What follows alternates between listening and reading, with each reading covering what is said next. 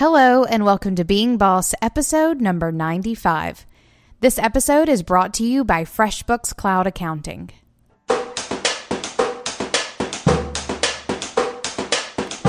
Being boss in work and life is being in it.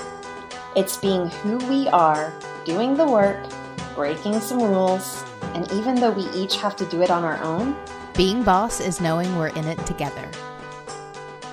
Today, we are so excited to be talking to Jenny Shih. Jenny Shih is an uncompromising business coach who works with smart entrepreneurs who are fiercely committed to their own success. She shows them step by step how to create a successful online business without having to work long hours or make huge sacrifices. Yes, please. She also believes that with the right systems and strategies, you can make money doing the work you love and also live a life you love. You can learn more about Jenny and her philosophy of success without sacrifice at jennyshih.com. As a creative entrepreneur, getting paid is a total priority. So, I want to share with you just a couple of ways that you can get paid faster. One is send your invoices as soon as possible, preferably right whenever a job is complete. That way, the job is fresh and you know the work and the hours spent on the project. Next, keep it simple. Be specific on your payment timeline. Let your clients know the payments that are due and when they are due. And you can automate this with FreshBooks Cloud Accounting. Get your free trial today at freshbooks.com slash beingboss and enter Being Boss in the How Did You Hear About Us section. It is super easy and intuitive, and you can automate so much stuff so that you too can get paid lightning fast. All right, back to our episode. Jenny, thank you so much for joining us on Being Boss. We have so many friends in common that we had to bring you on the show. Oh, thank you for having me. I'm so excited to talk with both of you. Tell us a little bit about your background and how you got to where you are today. Oh, it's a long story, but I will keep it as short as I possibly can. So the the the short version is I have a degree in engineering and I went to engineering school simply because I didn't know what else to do and I was okay at math. And I went to college and I pretty much hated engineering school, but I just wanted to get through and get a job, which I did. And I Wait, what kind of engineering? Uh, well, I went to school for environmental engineering and I worked at a high tech company. I worked at Hewlett Packard doing oh, okay. working in their R and D division for printers. So really exciting stuff. just kidding. totally just kidding. Um, and it was, you know, as far as corporate jobs go, it was a really great job. But after and I and I tried a different couple different jobs while I was there.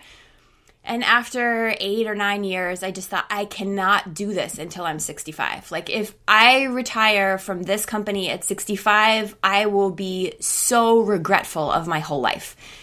And so I started a journey of what do I actually want to do with my life? Something that I thought I would just know one day. And at that point, I realized, no, actually, you're never going to get blessed with this knowledge from some like purpose fairy. You have to go out and figure out what that is. And many coaches and therapists and books later, I thought, I'm going to be a life coach.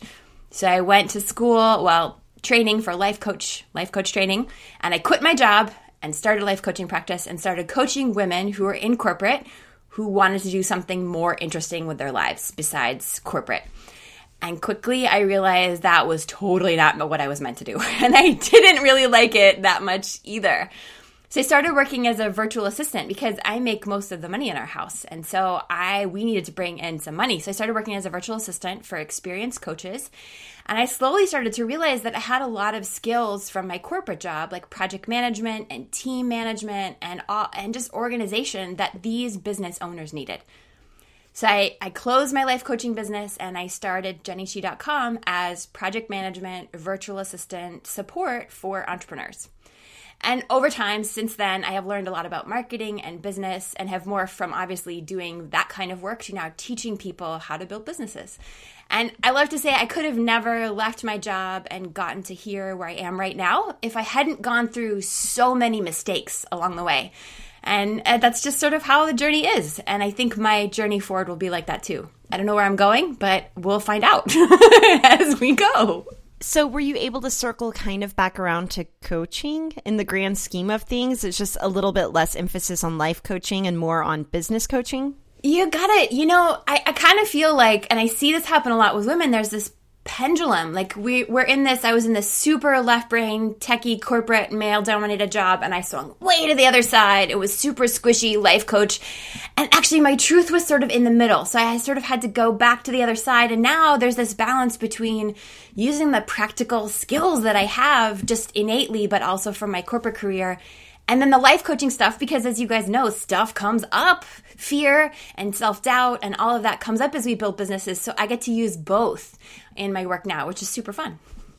I love that. And I love how you went at this with like just a very like test and change mindset with like, I'm going to do this thing. And then it doesn't work out so great. You're not just going to be there because you're already there, which I feel like a lot of people, a lot of people in their life are in that in that place where you've made it to this thing you worked really hard you know you went to engineering school you like earned yeah. this more or less and but that didn't mean that you had to stay there and then you went yeah. off and did something else and that didn't mean you had to stay there either it's about like continually course correcting not just giving in and staying on a path because you got there but doing yeah. what you want yeah. I also love how you say that the truth is somewhere in the middle. I think that a lot of us creative entrepreneurs really crave certainty and we crave to almost like put ourselves in a box or label ourselves a certain way that makes us feel like we have some sort of truth to adhere to, right? or have yes. some sort of like path with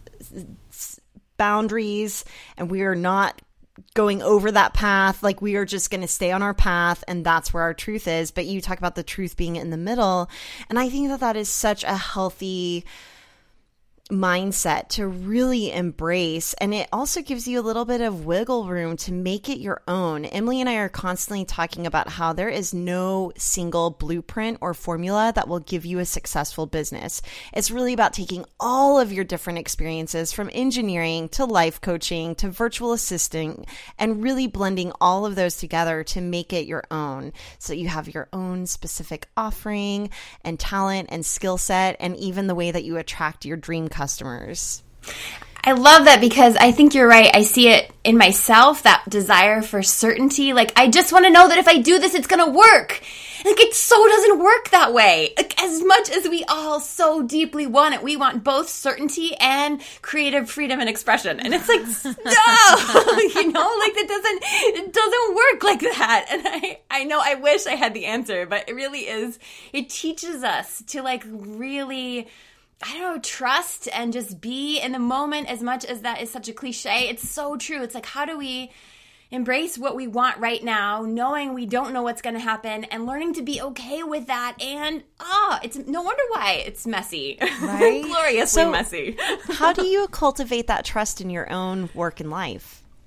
Well, you know, I think you said Emily. Uh, I love how you just sort of went. I don't remember exactly what you said, but went like slowly with the flow the whole time. I'm like, oh, I so did not do that. I learned that. That's what it all taught me, and I think it's just practice. You know, I quit my job in 2009, and here it is, 2016. So I've been at this for I don't know, seven and a half years now. Is that eight and a half years? I can't do math on the fly. For how good I am with math, I am missing. Anyway, so I've been practicing this for a while and I quit my job and said, I know with certainty this is going to work. And it totally wasn't true. And I think in the moment, we just were forced into these places where where we get challenged. So I quit my job and the clients didn't come in right away and it was a struggle and I just had to face it. Like that was just reality. I didn't I couldn't escape. I don't have a trust fund. It wasn't like I could just give up. It was we are now in this critical moment and you must decide what you're going to do.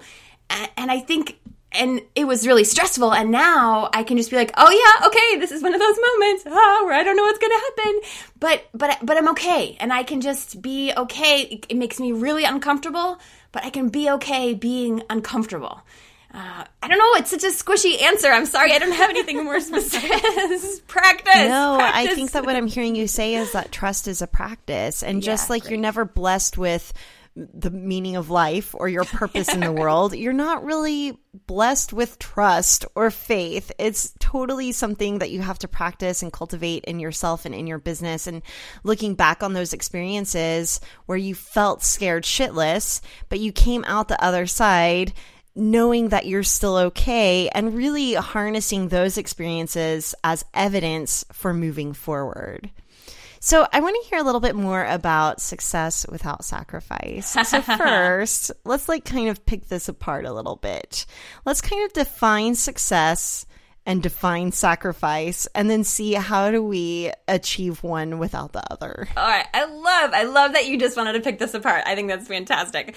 So, I define success as whatever you want. So, I'm not going to tell you Kathleen or tell you Emily what you should want to achieve because it's such a personal thing. I'm not here to say that your morning routine should consist of meditation, yoga, you know, dry toast and then a green smoothie. Like I don't I don't I don't I'm not one to tell you how to live your life. And so success is whatever you want, whatever matters to you.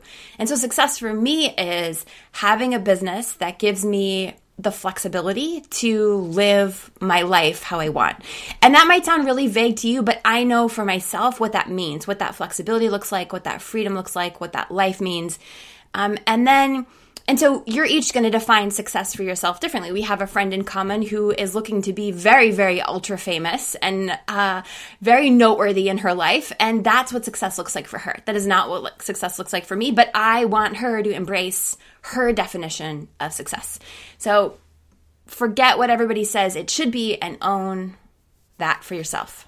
Can I ask you a little bit more about that? Because I think mm-hmm. that we get bombarded with these images of success every yes. single day on social media. So even as we're being told, as we're sharing the message of define what success means for you, it is so easy to fall into that comparison trap and really look to other people to help us understand what success is. So how do you think we can really get tangible or tactical or actionable about really defining what it is that we want whenever sometimes we don't even know? I think that's such a great question because just like, just like uh, quitting my job and all of the the path that took me to where I am today was not clear and it was not defined, and I didn't trust myself, and I had to learn to do that. I think we also, I think defining success for ourselves is a learned process. So I didn't I didn't always know what that meant. So back when I was in my corporate career before I had the realization that I wouldn't stay there forever, I kind of had imagined in my head that I would be a VP one day because that just sort of seemed like a natural path for me and who I was. Um, and but over time, I would just ask myself little questions like, "Is that really what I want?" And I would notice the kind of role that the VP played, and say, "What would it be like if I put myself in their shoes?" And the first thing was, "Is you you know if you're a VP of Hewlett Packard, you have to own Hewlett Packard computers." And I am a Mac girl. And so I would just start to notice all of these little inconsistencies between what that would look like and what I really want. And so when it comes to entrepreneurship, we might say, I want to run like a $10 million company. We'll start noticing, like, hey, what would that look like if I ran a $10 million company? Well, wow, I'd probably have to have a paid employee staff of 20 people. I might have to have offsite meetings where we all get together twice a month. I, I would have to be much more rigid with my calendar. I don't know. But to start to notice what would that actually be like and is that what I really want? So we start to have to get gently inquisitive. Like this is supposed to be I think the process of defining success is supposed to be like a gentle exploration. Not we have enough things that we're supposed to do hard and push and hustle and this and exploring what success means should feel freeing you know? Does that answer your question? Yes, and it's so good. I'm typing these up as tweetables right now. I'm doing the work of our virtual assistant and I'm just writing it down because it's such a good reminder. Yeah. And so then your original question was let's define success and let's define sacrifice. So success is whatever you want, and you have to get quiet and get con- contemplative, c- contemplative, or whatever, however you say that, about what, what that is for you. And sacrifice is the same thing. So, what are you not willing to give up on your path to success? I am personally not willing to sacrifice my free time or my health and well being. Other people aren't willing to sacrifice time with their kids or travel or it doesn't matter. And so, success without sacrifice is owning what you want and refusing to give up what's most important to you. Now, it doesn't mean with success without any sacrifice. It's sort of like, you know, we are humans living in a human world where there are consequences to our decisions. I want a lot of freedom. It means I might make a little bit less money. Somebody wants to make a whole lot more money. Maybe they'll have a little less freedom or free time, or maybe their health will go, you know, be a lower priority. It's this balancing act that we get to decide for ourselves. Well, and I really see that as like as you setting your priorities and like having a nice like list of them in like in levels of priority of what are the things that you're not going to budge on. And you know, for me, it's not waking up early in the morning. Like that is the thing, Amen. right? Like if I ever have to have an alarm clock to wake up in the morning, like non-negotiable. I will not. We are it. not members of the 5 a.m. No club way. No way. I I'm this morning I woke up after 8 a.m. like and was so okay with it. Um so that is one thing for me that I'm never going to give up. That is so- something I'm willing to sacrifice. Um but you know, I do like working at home, but if I needed to have an office space again maybe in the future, like that's something that for the right for the right outcomes I might budge on. Um but not just for anything. So I think like having those like nice levels of priority and really that takes some hardcore mindfulness. That takes some sincere, in-depth like thinking about what it is that you want and really prioritizing it out and weighing them out. Um that takes some some conversations with yourself. Gentle exploration. I liked that a lot. So interesting about this right now, Emily. Whenever you mentioned having an office space, how that would be sacrificing some of your flexibility. For me, right now, I feel like I'm sacrificing the office space itself in order to accomplish some of the other things that I want to accomplish that are high priorities for me right now. So it's interesting how sometimes your sacrifices can kind of bend and shape and and what was once a sacrifice is now kind of a success story. Right? I mean how many times have we been so excited to like the first time you ever had your own office space and we're working outside of the home? That was a total success. Now that would be a total sacrifice. And it's just interesting how that kind of ebbs and flows in the life of an entrepreneur i think my issue is that i want it all. Like I, all Yeah. the things are a priority but probably whenever i get really serious and really think about it like what is my non-negotiable um, that helps me understand what i'm not going to sacrifice. Like my non-negotiable is working out every single day. Non-negotiable. I put it on my calendar and it happens Yes. Yeah, I think you make a great point because success without sacrifice isn't something that's stagnant throughout our whole lives. You know, I know you've got a little one at home and having a little, little kid is going to be very different from having a teenager and how that shows up in your life and how you fit in your time. And so it's a, balancing act always. You know, it's not like we're going to find the answer forever. We're going to find the answer for now and honor that. And so there's that gentle awareness that always has to be with us as we continue to grow as humans and as business owners and as our business owners grow to make sure we're really being deliberate about creating what we want. I think that that's the piece that's really important is that deliberate choice because so many people just feel flailed around by circumstance that they don't realize how much of it is actually a choice at the end of the day that they get to decide. They may not like the choices, but they but they are choices. Oh, I love that. So it's not just like mindfulness once. It's not you sitting down with your business model and going, "This is how I want to work from now until forever." But it's it's a consistent showing up and seeing what's working for you and what's not working for you. And I think that's something we can all relate to in terms of our very windy paths that have gotten us to where we are. It's that we're not okay with the status quo if we're not feeling totally happy with it. We're consistently mindfully showing up and seeing what's working and what's not working and making changes when and where they need to be made. And I think from that, like, all three of us are pretty happy, I think, in our life and businesses. We're all working the way we want. We're obviously not waking up at the butt crack of dawn. Like, like we are, we're doing, we're really finding success for ourselves um, without making sacrifices that we're not okay making. And I think that, um, I, I think that it's definitely attributed to our ability to just like talk to ourselves and find out what it is that we want and be able to structure a life and business around our priorities. I think one other thing I'll just throw in there on that is that realizing also that we're human and we may say, for example, that we want to eat healthier and, and it's important. And if it's not a habit yet, we might not do it perfectly all the time and not use those opportunities as another way to beat ourselves up for not being good enough. Because as women, I think that gets in the put in the mix also. We we think, okay, this is what I want. I know my priorities, I'm gonna go do them, and then we fall short of our own expectations and we just make a we make an unnecessary deal about it. But instead how do we how do we notice what we want when we don't always live up to what we want? And how do we slowly gently coax ourselves to making those changes? You know, that makes me think about this balance that I'm constantly trying to find between being present with where I'm at, being grateful with what I've got, but still harnessing the ambition to move forward and to reach my goals. So I'm curious if you have any thoughts on that. Like, how do you balance, you know, because that's kind of the balance between success and sacrifice, right? Is being grateful for where you're at, but still having the ambition and, and kind of wanting something that's a little bit out of reach.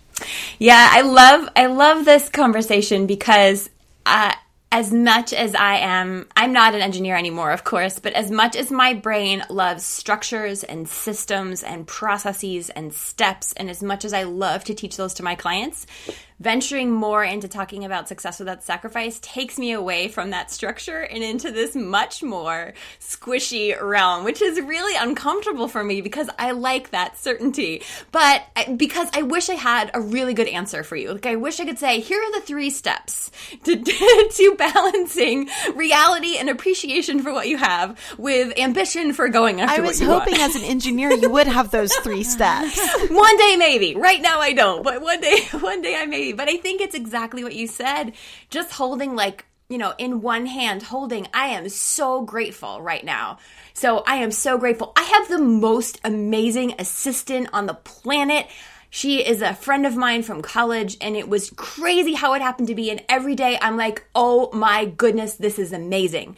And I pay her well. And then on the other hand, it's like, okay, she helps me take care of so much, but I want to go farther. And so at the same time, just owning that I am a complex, unpredictable human being who loves and like deeply appreciates my most amazing team. And I want more. I think it's just being okay with both of those. Like I can deeply appreciate what's working and I can so want this other thing, but not let this wanting uh, be painful. Like, you know, sometimes you want something and it's like, oh, this like desperation that sort of hurts. And then sometimes there's this like striving that feels so good. And so how do you make that that ambition you have feel good? Like if it gets to that point of like it feels really gross, then like okay, check in. Like where that might not be the right attitude, I don't know, to have towards it. But if it feels like a positive, exciting striving then then that might be that might be the thing to follow the thread to follow. But i once i have my three steps you'll be the first to know. No but i think that it's really good just to shine a light on the fact that a lot of us want things beyond where we're at mm-hmm. but at the same time we can be grateful for what we have. And as you were saying that what it brought to mind was this idea of desire versus not being satisfied right? And how fun is it to desire something? So I'm obviously thinking of it like almost in a sexy context, right? Desiring. Of course you are, Kathleen. I mean, I can't help it. But, right? Like, what fun would it be if you're just like walking around orgasming all the time? like, it's, it's the wanting of it that makes it fun. Is that bad to take it there? No, no, no it's very Kathleen it's of good. you.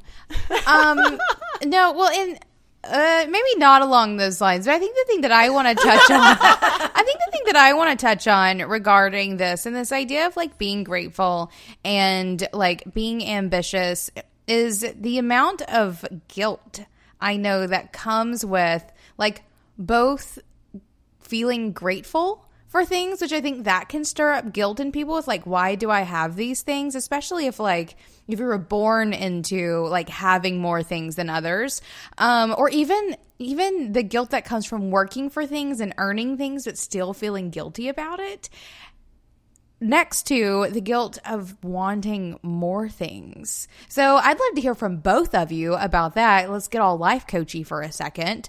Um, about people who feel guilt both for the things they already have and for the things they know they want. Hmm. Oh, I I would say I get it. Like I really get it. Part of me part of me feels that way about what I've created like how how did this happen? Like wow, but but when I if I choose to feel guilty about what I've created, it makes me feel really sick in my stomach. And I think to myself, how is me feeling guilty and sick to my stomach ever going to help me help more people? But instead, if I say if I say something like Holy cow, I do not know how I got this lucky. I have created something beyond my wildest dreams, and I know I still have so much further to go this is crazy. And I am going to just appreciate what I have because when I sit with, and this sounds really cheesy, but when I just allow myself to be grateful for it as opposed to feel guilty about it, I now have all this extra energy to help other people do the same thing. But if I choose to wallow in my guilt, I go small and I feel shitty and life isn't good and I'm not out there helping other people. But if I choose to acknowledge, like, damn, this is good. like, uh, what can I do for other people? It's going, that feeds me to help others. Perfect. That's exactly what I wanted to hear. Okay, good. I think that my guilt shows up a lot around being a mom and then feeling bad about feeling bad.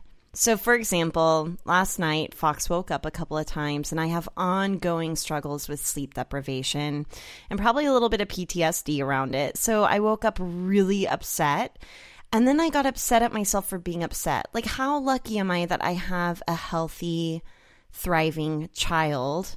And I'm upset about, like, what, losing a couple of hours of sleep? Who the fuck do I think I am? Right. Mm-hmm. So that's how my guilt shows up is I feel bad for feeling bad.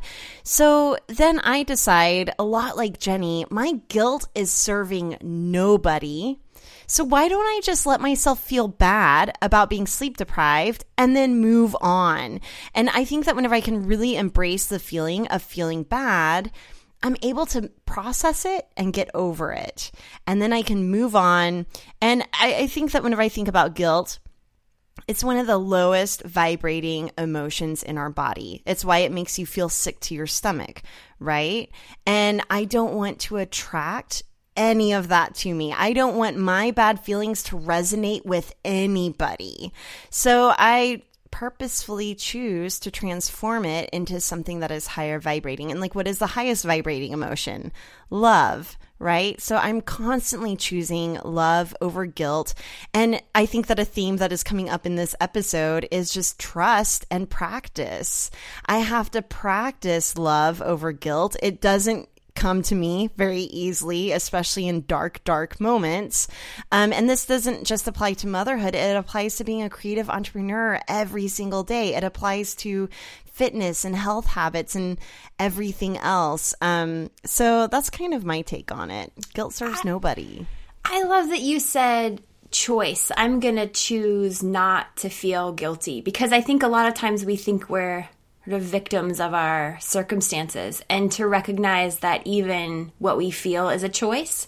And and and I love that you said I allow myself to feel bad for being sleep deprived. Like we don't need to pile on other things like guilt, but it's okay to feel tired and cranky and like you had a bad day. And so I I want to say yes to that too because I should have included that in my answer and it was good. It was good. well, Jenny, let me ask you because I know that you continue to grow your business while battling with a serious disease and I mean, that's something that you could start to really feel bad about feeling bad about or fall into a pity party or just give up. And I know that we have a lot of listeners who also battle with chronic diseases or chronic inflammation or insomnia or anything else. Um, so I'm curious, how did you manage that?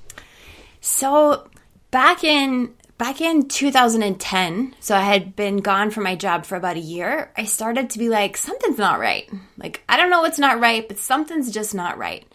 And uh, bad doctors and a lot of guilt and a lot of other things. A couple years later, over two years later, I was like, no, no, no, something is really, really wrong. Like, I am not, I hurt everywhere. My brain is foggy. My body hurts.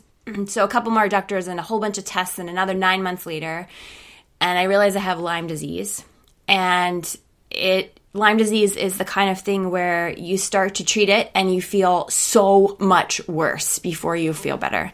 And so, about a year, let's see, I start to lose track of time, but about a year and a half of treating Lyme, uh, I was in a really, it was really hard. So, I had energy to work maybe five to 15 hours a week, definitely no more than 20. There was just like the brain power and the physical stamina, which sounds crazy, right? Because we sit at our computers all day. you know, it's not like we're out there like lifting garbage cans or anything. Um, at most 20 hours a week. And what it forced me to do was get super deliberate about my choices and about my priorities and about what was really important. And as the primary breadwinner in our household, not working wasn't really an option. You know, sure, yes, it was an option. We could have sold our house. We've got a fair amount of equity in our house. We could have sold our house and moved in with my in laws, but, you know, that wasn't a sacrifice I wanted to make. So instead, I had to get really deliberate about everything I did. And so that's when I first started hiring out social media help because I thought, well, if I can spend 30 minutes less per day um, with social media, figuring out what to post, etc., that will help. I upped my hours for with my virtual assistant and I got really picky about what I did.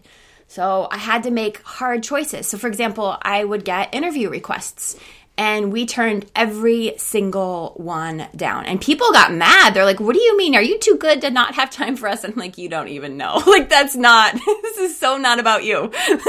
and it really had. I had to get focused on serving my clients because I had to make money. Oh, m- making money to pay the bills was number one, and the way to do that was to serve my clients the best I could. So they got all my energy.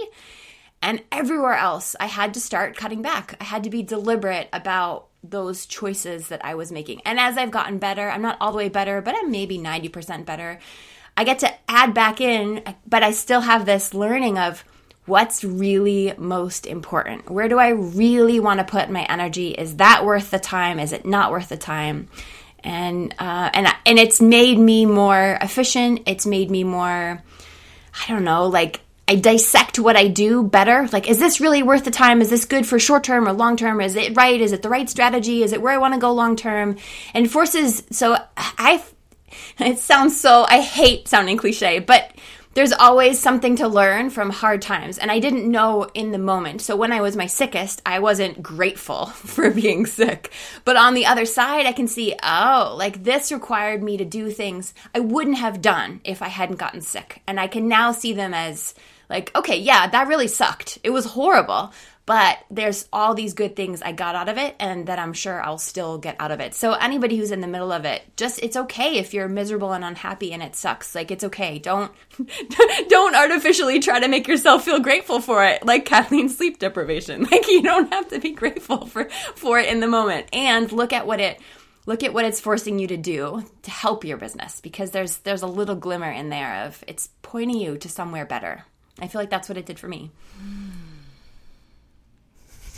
If you just soak that up, up Kathleen. Guys, I watched a documentary on it. I'm, but this and this goes into a deeper conversation, and you can cut this out, Corey. But it's like Lyme is one of those diseases that you really have to advocate for yourself because there's not a lot of research around it. For some reason, doctors are not taking it seriously it's a really, you know, actually don't cut this out because I feel like there are a lot of people battling with Lyme disease and it's a really complex thing that just isn't, I don't understand what the deal is with it, but I wonder if, did you have to advocate for yourself in, I mean, obviously, and getting tested and really telling people, no, there's something wrong.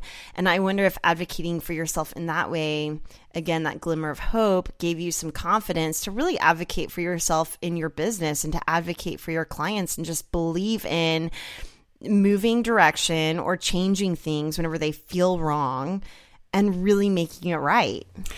Oh, there's so much we could say here, Kathleen. And I kind of like have that chill of, oh, we're supposed to talk about this. So I'm glad you asked the question, but I will try. I mean, we could talk Lyme, and I'm not even the most educated person on Lyme. We could talk Lyme for hours because there is medical politics. Like, it kind of scares when I started reading what the Centers for Disease Control has done and said, and what the medical American Medical Association has done and said around Lyme disease. There are doctor. I mean, it's it's kind of like a little bit like a like a movie. It's really it's we'll just leave it as it's crazy what goes on in the medical community around Lyme disease. And there are a lot of Lyme illiterate doctors. So one of the one of the terms in the Lyme community, if you say to say, is an LLD, which is a Lyme literate doctor, like somebody who actually understands what's happening in your body when you get Lyme disease. So people seek out LLDs. And so the what happened in 2010 when I went to the doctor was like I'm just not right. Like my brain's not right. I feel kind of funny. There's a few things that were not working, but overall like all my normal tests were normal. So she wrote me off as some just like annoying little girl who didn't know what she was doing and she really shamed me in for coming to her office and complaining that I wasn't right. It took me another 2 years. Luckily, I went to the next doctor I went to was a Lyme literate naturopath. And so she, her first diagnosis actually wasn't Lyme. It was something else that we treated for six months. And I was like, I'm not a lick better. And she goes, Oh, I should have known better. We need to test you for Lyme. And it came back and she's like, I know exactly what we need to do. So I got lucky compared to most people. A lot of people will just, they'll be thrown from doctor to doctor. They'll get, um, you get Bell's palsy, which is like, like p- partial paralysis. They start to like they not be able to walk. I mean, I had a friend who was seriously sick, like in a wheelchair, unable to do anything. And people get really sick from Lyme.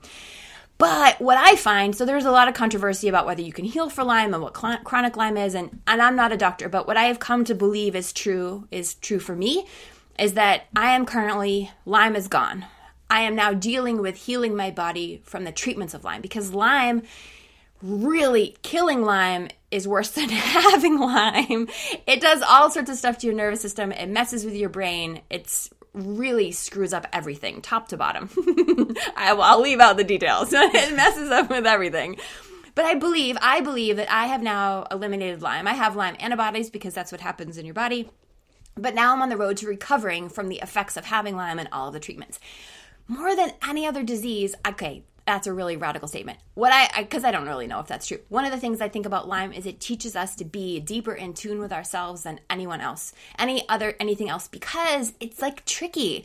And Lyme has these, all right, I'm going to do my best to keep this short. Lyme has a funny life cycle and it does certain things when antibiotics go treat it and like kind of hides in your system. So you have to sort of coax it out and then kill it. But then as you start to kill it, it tries to hide again. And so you've got you've got to start to play this dance with Lyme. And one of the things I learned was to really listen. So I started on antibiotics and that was the right thing. And I moved to these herbal tinctures. And every day I would ask myself, how many drops of this should I take? And some days it was none. Some days it was 20. Some days it was two. And I, didn't always know. Like part of me would be like, I don't know if this is the right number. It's like, well, what else are you going to base this on? And what I found is the more I listened to what felt like the right answer, whether I knew it was true or not, the better I started to get. So some days it was like, go sit in the sauna for as long as you can handle it. Some days it was, go for a run. Some days it was, stay in bed. And it felt like I was just following these random instructions. But I decided the doctor is not going to know any better than I do. And in fact, most doctors get frustrated, the really good ones get frustrated when their patients only listen to them because they're the doctors, the really good ones say, "You know your body best. You know your symptoms best." And so I think you're right in that going through this whole experience, I had nobody else to trust but myself. The doctor can know some, can throw me some suggestions, but I've got to decide what's right for me. And I think Business is the same way. Nobody knows the answer for you or for you or for anybody else or for me. So I've just sort of got to take a really good guess and like bet on my own team that we know what we're going to do.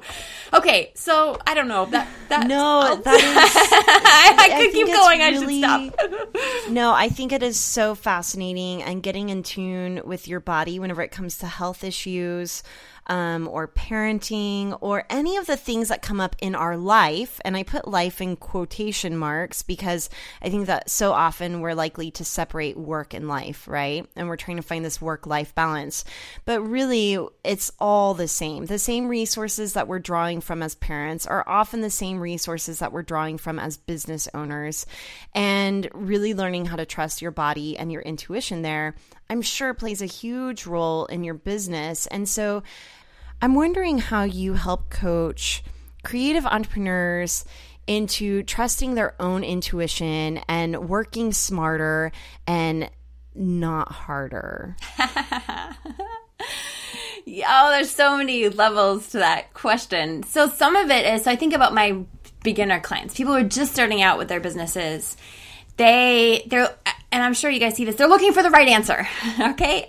And there is no one right answer. I tell my clients, I'm going to teach you the Jenny Shih way. It is not the only way that works. My way does work, but it's not the only one. So I'm not going to pretend that I have like, you know, a fast pass to the only way to make your business successful because nobody does. So anybody tells you that's totally lying. And so I'll tell them, I'm going to tell you what works, but I'm also going to tell you where you have to trust yourself. And you might not want to trust yourself and you might get really mad at me, but I can't tell you, for example, I can't tell you who you would most love to serve as clients. I can't know that for you, but I can ask you questions to help you figure that out for yourself. But you then are just like like with everything we've talked about today. I'm going to give you some questions. You're going to take your very best guess and we're just going to go for it. We don't know if it's going to work. We don't know if it's not going to work, but this is the only way forward.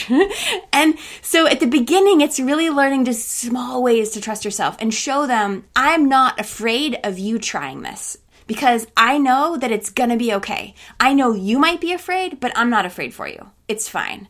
And then as we get more advanced in our businesses, starting to say, okay, how can we be smarter about what we're doing? Where do you love what you're doing? Where do you not love what you're doing? What would feel fun to try? And really starting, to, you know, more advanced business owners have many more things to manage. They've got people to manage, they've got their own time, they've got the strategy for their business. So, in each one of those areas, what's working? What's not working? What would you like to see different? Again, sort of starting with that gentle exploration, which sounds really squishy, but if we just try to hit everything hard like a hammer, you're, you're not going to get to success without sacrifice. So, success without sacrifice isn't a boot camp. Like, we're not going to get you there with a boot camp. We're going to get you there by slowly asking questions about what would light you up.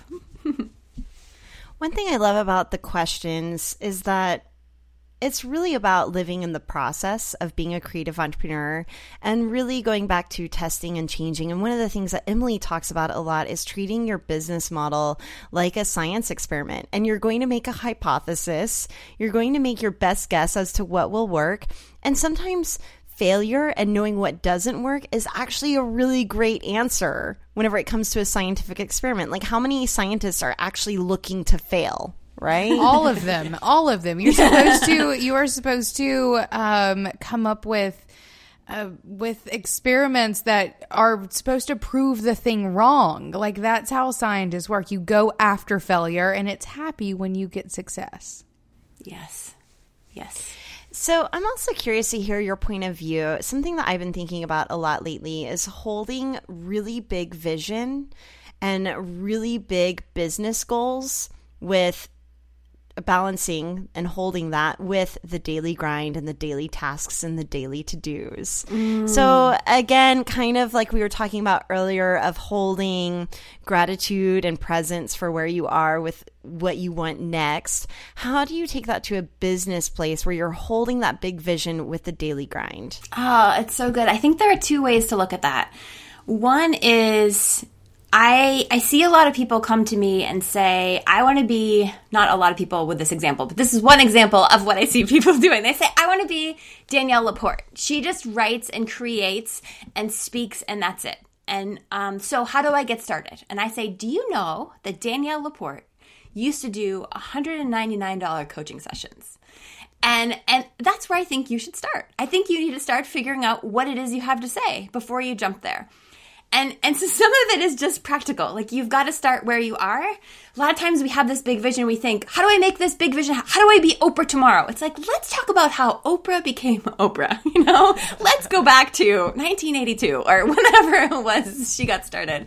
So I think the first part is acknowledging when we're wanting to jump to the end before we're ready to jump to the end. Like I couldn't have quit my job and do what I do now. I had to do all those other things before I got here. And I'm sure it's the same for you guys. You didn't you didn't go from zero to being boss awesome like overnight. There was all these things that happened, like some coincidences, some mistakes, some some good things. So I think we first have to just sort of check ourselves with where we are in where we are in the process of achieving our dreams. Yeah, I mean, it took us 10 years to be an overnight success. Yeah, right. yes, I know. Right. exactly. It's so good. And so so a little bit of that check-in and then at the same time not letting go of this vision. So I have this very vague picture of where I might be in 10 years. But I'm also so clear and I used to stress myself out about it. Like what am I going to do to make this happen? And if I check in, I hear a really quiet like later like later. It's not time right now. I'm like, okay, you're right. And I start to freak out about it and I'll just, oh, I just check in with that vision and I hear later not now. Like, oh yeah, yeah, yeah, right, not now. What do I need to do now? Oh right, right now I have to write a blog post. You know, like really bringing it back to the day. So whole, honoring and holding that vision, but also being really clear about where we are in the process of creating it, and not jumping to um, the end before we're ready for it. And to get really tactical with that, especially because you have such a background with like project management and stuff, I'd love to hear a little bit about like what that actually like daily task list task list looks like and like how you manage that. I mean, having big picture, but also coming back to that like finite here, the actual things that I have to do today. What does that look like for you? Okay, perfect. So I think this is super important p- place to differentiate between achievable goals and big visions. So in my mind, I have this like sort of intangible end result vision, sort of like the does it include like you. your own personal island? Because mine kind of includes my own personal island. there's an island. No, yes and no. This is more my professional. I'm speaking more in gotcha. professional terms, but there's a there's an island out there. Yeah, I have an island. I, my husband and I joke about the island. That's where we go to escape all the crazies. Good, good. I just imagine a bunch of bugs on an island. but if you could make it your own, I think we would have a bug free island. Yeah, I'm, no. I, go, for a bug free island. Okay, you guys, I've heard, you know how Disney World has islands? Uh-huh. Apparently, yeah. at night, it's just covered in bugs. Oh, I bet. And it's yeah. totally creepy and disgusting. And then during the day, like all the bugs go away whenever all the tourists are there. Huh. That's just what I've heard. Okay, keep going. okay, so I think we have to differentiate between future vision of having an island yes. or whatever, like that, like real vision. Like there's no, it's not, you can't really touch and feel it. It just feels like a little bit hazy. There's an essence to it, but that's it. You know, that's like, I want to be Oprah one day. That's, or I want to have an island or whatever your big vision is. I want to differentiate that from I have a launch in January that I need to start planning for, and I have a vision for what that launch will look like. And so this this extra this big picture island vision, we'll just call it that. That's different. That sort of has some like space in my heart, but I'm not actually doing anything about it right now because I'm really clear right now that I can't do anything to achieve this vision in this moment. My job right now is to do the next big project. So really starting to f- bring bring the vision down to a level of execution because there are some visions that are not ready to be executed on. But when it comes to the thing you want to execute on, so for example, my next launch in January, I set aside time to plan. We've got it. It doesn't just happen. The planning doesn't happen. The steps don't uh, don't get written out. It doesn't get put in Basecamp where our whole team manages it. I've got to sit down and figure out what does this look like? What do I want to create? How specific can I get? And once then it has like edges, once it can feel what this project is, then it's sitting down with my team and being like, all right, here's what we're going to do. What are all the things we need to do to make that happen? And when it was just me before there was a team, um, it was just me sitting down and writing pen and paper. What are all the steps that need to happen? What dates do those steps need to happen by? What order do they put in? And then I would look at them in order and say, oh, wait, I forgot this, or I'm going to need this other thing. And then hold myself accountable to those steps. It's very unsexy, but that is how the big stuff happens. So whether you're solo or a big team, the same things have to happen. You have to do it have to figure out what the steps are. You've got to put due dates on them, and then you got to do the steps by the due dates. I mean, really, that's sort of, is that step a Amen. Right. step no, enough for is, you? Yes, that is exactly what we do over here. And coming back to that big island vision and or the wanting to be Oprah, every time I get really impatient, I'm like you, Jenny, where I I think not yet. And oftentimes it's because I don't have the capacity to handle it yet. If I turned yes. into Oprah tomorrow, I would right. probably have a stroke. Yeah, right. I think it's like all of those young kids who become um, like overnight um, movie stars or or like music right? We don't You know, all want to turn into Lindsay Lohan. Like that is Yes, not exactly. my life goal. and you know what I've heard about movie or celebrities that get famous at a really young age is that it stunts their growth. So think about Britney Spears. She became famous when she was what, 13? Poor Britney. She's pretty much still a 13-year-old. Or even Michael Jackson, I heard that because he became famous whenever he was 5 years old. That's why he was so obsessed with recapturing his youth because he had to grow up so fast, right? And he was kind of stunted in this 5-year-old mindset in a lot of ways. But I think that, you know, I I recognize I don't have the capa- the capacity yet to handle all this big vision that I really desperately want for sure. But what I'm going to do is just do the best that I can with what I've got. Emily and I were just chatting with our community about business models, and a lot of them were asking us how we can create a community like being boss. And we didn't really set out to do that. We just set out to write the best posts that we could write, to record the best content we could on these podcasts, and that's all we can do. And then it just trusting, again, the concept of trust coming up here, trusting that it would take us to that big vision that we were holding, to that island vision or that Oprah vision or whatever it might look like. Um, but what's cool about trusting the process is that then your vision will unfold the way it's really supposed to and, a, and in a way that is really meaningful and authentic and entirely unique to your own path. Yeah. Yeah, and you know what I love about how you guys started being Boss Podcast, which is such a perfect example. It's like, hey, I think that I think this is the story I remember Emily saying, "Hey, I think we should do a podcast together." Sure, that would be cool. Like it was not like I'm going to do a podcast because it's part of this big strategic plan to become Oprah. It was more like you felt pulled from this like pure heart place. You can't fake that. That doesn't like that doesn't just get made from our heads. That gets made from someplace deeper. And sometimes that's where the best business things come from. So, yes, yes, that's what I have to say. Good. No, I completely agree with that. I think I think what I'm definitely taking away from this is is what I feel like I take from everything these days. I'm really thinking about tattooing trust the process like on my forehead because that really is what what all of this creative entrepreneur live what you love like be who you are. That's where it all comes from is it's not forcing anything. It's not wanting to be like someone else and doing their model or whatever it is. It's listening to what it is that makes you feel good having clear priorities around what it is that you are willing to sacrifice and what you're not willing to sacrifice, and holding those true as you build a business for yourself. Um, I'll let you guys know whenever I get that tattoo on my face. I think that I think it's going to be a big awesome thing.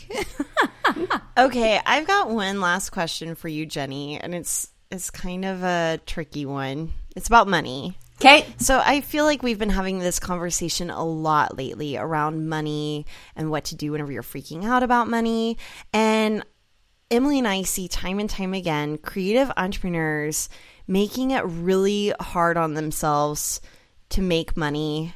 And I was curious, in what ways have you seen creatives making it harder on themselves to make money? Like, what are the blocks there? And what do you think that they could do right now to make more money without working harder? Oh, there's so so many nuances to this question. Money brings up so much stuff, doesn't it? I know, right? like, why does money like seem to hold all of our worthiness in it? Oh, so hard, so hard. I would say the first thing is to let go of the mental drama associated with money. So I think it's really easy for people to post on various places online, like, oh, I just had my first whatever, my first big launch, or I sold my first big program, or I just made this much money, or blah, blah, blah. I think what happens is I have no problem with people celebrating. Like, I'm all like, go celebrate. That's awesome. You should celebrate. But what happens on the everybody else's end, not everybody, for everybody else, but people who see that then make that mean something about themselves. They then take somebody else's win and use it to shame themselves into not being good enough or to uh, why haven't I got there yet? Or I started my business two months ago. Why aren't I making six figures yet? So and so said they did. I think there's so much backstory and there's so many other pieces to to making money and each of our own journey and i think there's maybe a little bit of karma and a little bit of past experience and a little bit of things that we just fairy dust that we just don't know that come into money. So the first thing is to stop using everybody else's stories to mean that your story should be yes. different. Because then, then that frees you. It frees your brain to then start making the right choices for you. So this is the first thing that I would say around money. Right? I love that. I just wrote it down. It's not necessarily how to make more money, but it's the first that it's the first thing you got to deal with your head. Right? Yeah, I I I feel like there's this mindset out there that there's only so much money in the world. And that if someone else is making a lot of it, it means that you aren't going to, or that they're taking something from you. And I'm all about the idea of not really thinking of it as a pie that we're all trying to slice up, but what if we could just all make the pie bigger? And what if, as creative entrepreneurs, we could start to create an economy that demands the pie gets bigger versus trying to get it from other people, which I think is a very corporate model. I, well, I just want to add like this the engineer in me wants to add like a little bit of scientific evidence to back up your statement. Please last do. time I last time I checked, the world's population is continuing to grow. That means there's more people with more brain power doing more things, which means there are more people who need what we do. I mean, just like if you think about it from a math standpoint, we are creating money from our heads. Like holy cow, when I was in high school, I never thought that I could sit and just type something and then it would make me money. So we are finding all these novel ways to make money, and there are more and more people growing in the world who have things who who need to buy things and need help getting through life. And I don't know, maybe maybe some people won't be satisfied with my pseudoscientific answer to this question, but I I think from a very practical standpoint, there are more people who need to do more things. And since money is being created out of our brains, there's more there's there's plenty to go around. There's no cap on this. And this now that I say this out loud, it doesn't sound super scientific, but I stand by this belief really firmly. I love it. So, what are some ways that you think that someone right now, like an actionable tactic someone could do right now to make more money in their creative business? Uh, well, okay. Or maybe like what have you seen in your own clients that you've helped make more money? I so I like to look at there are two pieces that I look at. It sort of depends on where you are. Like have you figured out how to make money yet and you just want to make more or are you still trying to figure out how to make money in the first place? Because I think the answer is a little bit different.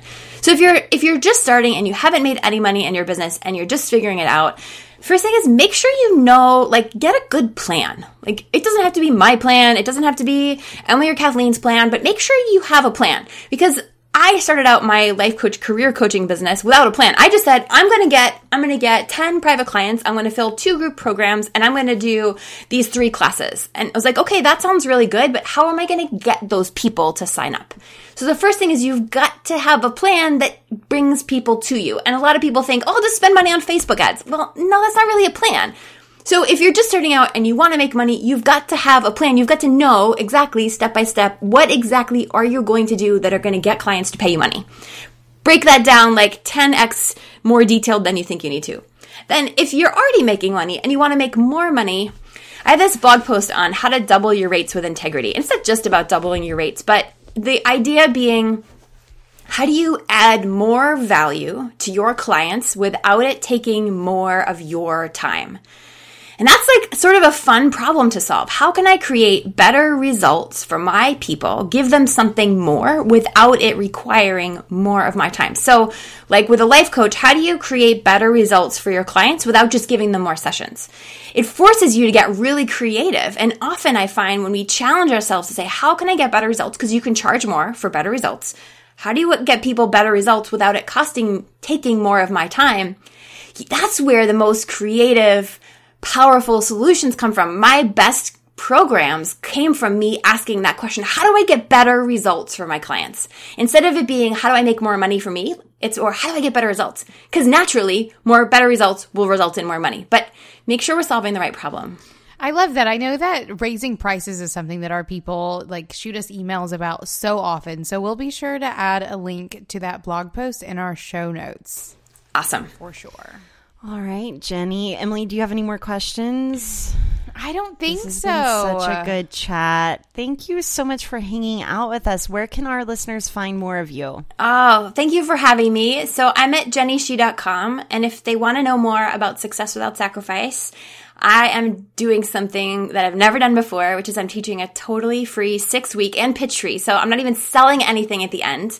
Totally free pitch tree class on success without sacrifice. What does that mean to you? And how do you create it in your own life and business? And that's jennyshih.com slash S-W-O-S, success without sacrifice. Uh, we'll be sure to include that in the show notes as well. Thank you Yes, again thank so much for being boss and sharing so much good stuff and getting vulnerable and just honest with our listeners. Oh, thank you for having me. And thank you, you too, for creating everything that you've done. Like, holy freaking cow. Your Facebook group has got to be hands down the most rockin' business lady Facebook group on the planet. And your podcasts are like drool worthy. So you, like, thank you both for being so awesome. And then I was like, oh, they're willing to have me on their show because you guys, you're freaking bomb. Oh, th- oh, let's we'll continue this love fest for sure. For the month of October, Emily and I will be hanging out live to continue the conversation every Wednesday afternoon, and we'd love for you to hang out with us. In these free hangouts, we'll be talking about money, authenticity online, and redefining success. We'll also be answering any questions you might have about being boss in work and life. Learn more and reserve your spot for these hangouts at beingboss.club slash events. So, what's the secret to being boss? The secret is that there is no secret. There is no single formula, course, or book that will teach you what you need to know in order to have anything and everything you want. But here's what we've learned along the way. Being boss is setting up a solid foundation built on intention. It's understanding how to define success on your terms. It's committing to big ass goals. And it's breaking those big ass goals down into small, actionable steps. It's about making faster decisions, trusting yourself to see it through, enjoying the process along the way, knowing how to measure what's working and what isn't, and surrounding yourself with smart, ambitious friends along the way. Those are the secrets to how bosses get what they want. We know you want an online business that allows you to make money doing what you love. And, boss, we've got you. The Being Boss Clubhouse is where we teach you how to be boss of your life and work. The Being Boss Clubhouse is a two day online real time retreat followed by 12 months of ongoing community support, monthly masterclasses, and secret podcast episodes.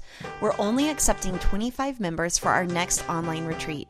Learn more and apply to join at beingboss.club slash clubhouse. Thank you for listening to Being Boss. Please be sure to visit our website at beingboss.club where you can find show notes for this episode, listen to past episodes, and discover more of our content that will help you be boss in work and life. Did you like this episode? Please share it with a friend and show us some love by leaving a rating and review on iTunes. Do the work, be boss, and we'll see you next week.